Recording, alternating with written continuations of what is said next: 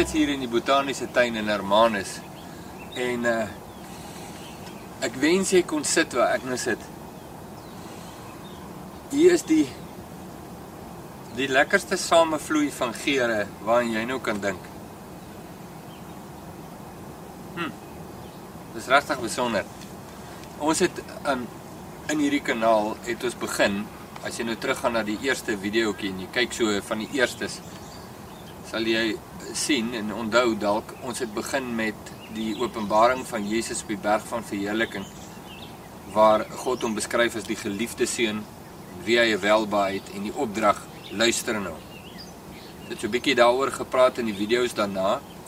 En toe het ons ook op 'n stadium gepraat oor karakterontwikkeling. Dat die belangrikste ding wat God vir my begeer is dat ek soos sy seun sal wees die karakter van sy seun. Ons praat van die karakter van sy seun.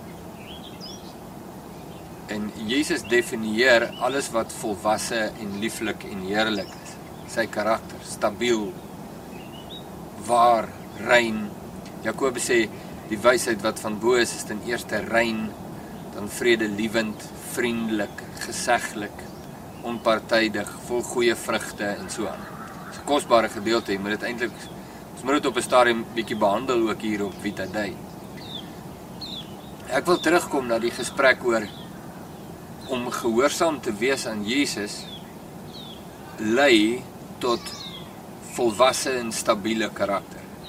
Wanneer ek onder die gesag van Jesus is en staan, nie net nou en dan nie, maar dit is my lewenstyl. Ek is nou 'n disipel, so ek doen wat Jesus sê ek leef nie net vir gevoel nie. Ek dink te veel gelowiges uh voel dat Christendom, jy weet, is een groot visie gevoel van hoe die Here is nou hier. Jy weet, daai gevoel. As jy voel nie meer voel die die Here is nou hier nie, dan voel jy, o oh, nee wat. Jy het nou getaan in geestelikheid, né? Kyk, ek is nie teen gevoel nie. Prys die Here vir gevoel. Maar jy kan jou nie laat rig deur gevoel en emosies nie. Kan nie kan net nie doen nie. Die waarheid van Jesus, die gesag van Jesus is die enigste ding wat my rig.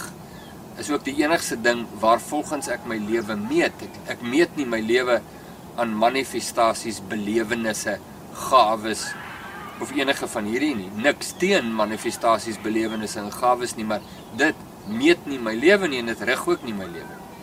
Die gesag van Jesus doen en terwyl ek onder sy gesag staan en leer hoe om onder sy gesag te staan.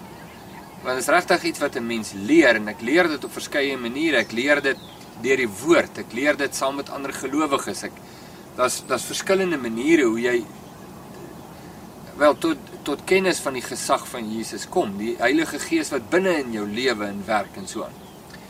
Um maar hier is hierdie kosbare gedeelte in Romeine 12 vers uh 9 dit begin by vers 9 uh tot so die einde. Ek dink die einde is vers 21 en my pa het altyd vir my gelees toe ons klein klein kinders was. Uh en dan uh, maar hy het elke oggend gelees en dan het ons vir hom gevra maar wanneer lees hy iets anders te bietjie? Want dan jy weet die Bybel is dik as nie net daai paar versies nie en dan toe sê hy eendag hy gaan iets anders lees as hy dit in ons lewens sien. Dis vir my kosbaar. Jy weet jy hou by die woord tot dit vrug dra. Anders te jy weet waarom neem jy dit in Maar eh, Romeine 12 vers 9 begin so. Laat die liefde ongefeins wees. Verafskie wat sleg is. Hang die goeie aan. Moenie verder lees nie. Dis nie 'n sedepreek hierdie nie. Jy weet, ek dink as dit as dit 'n sedepreekie is, dan gaan die belangrikheid en die inhoud daarvan heeltemal by ons verby. Hierdie is die karakter van Christus. Dit is wie hy is. Onthou God se hoogste ambisie is dat ons sal opgroei tot die volle mate van die grootte van Christus. God se ambisie is nie dat ons geestelik word nie. Daar's baie forme van geestelikheid wat heeltemal van die punt af is. sien, uh, en as jy tevrede is met geestelikheid, gaan jy Jesus heeltemal mis. Soos ons vir 'n oomblik stil staan by hierdie gedeelte wat sê laat die liefde ongefeins wees. Dis 'n opdrag. Dis die gesag van Jesus. Wil jy weet wat's goed vir jou? Wat's goed vir my? Steur jou in wat hier staan. Dit help jy skiep dit en gaan na iets wat dalk jou meer pas in jou situasie nou nie. Begin daar. Onthou, die gesag van Jesus sluit die hemel vir jou oop. So plaas jou onder die gesag van Jesus. Hy druk dit nie in jou keel af nie. Jy moet jou plaas onder dit. Jy moet onderwerp. Ek en jy moet onderwerp. Onderwerp julle aan God is die is die raad wat ons kry. So doen dit self. En ondersoek jou hart. Ons begin by dit vandag. Laat die liefde ongefeins wees. Kyk gou. Is daar gefeinsheid in jou liefde teenoor ander? Want as dit is, reageer onmiddellik daarop.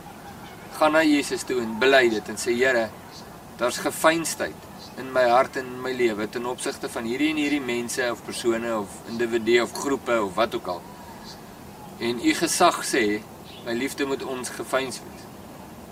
Kan U asseblief my hart reinig? Kan U vir my help? Lei my in die spore van geregtigheid. Lei my in die volgende trappie dat ek in hierdie area onder U gesag kan staan. As jy wil weet wat ware aanbidding is, dit is ware aanbidding van Jesus. Wanneer ek en jy ons steur aan wat Jesus sê. Dit is so moeilik en so maklik soos dit.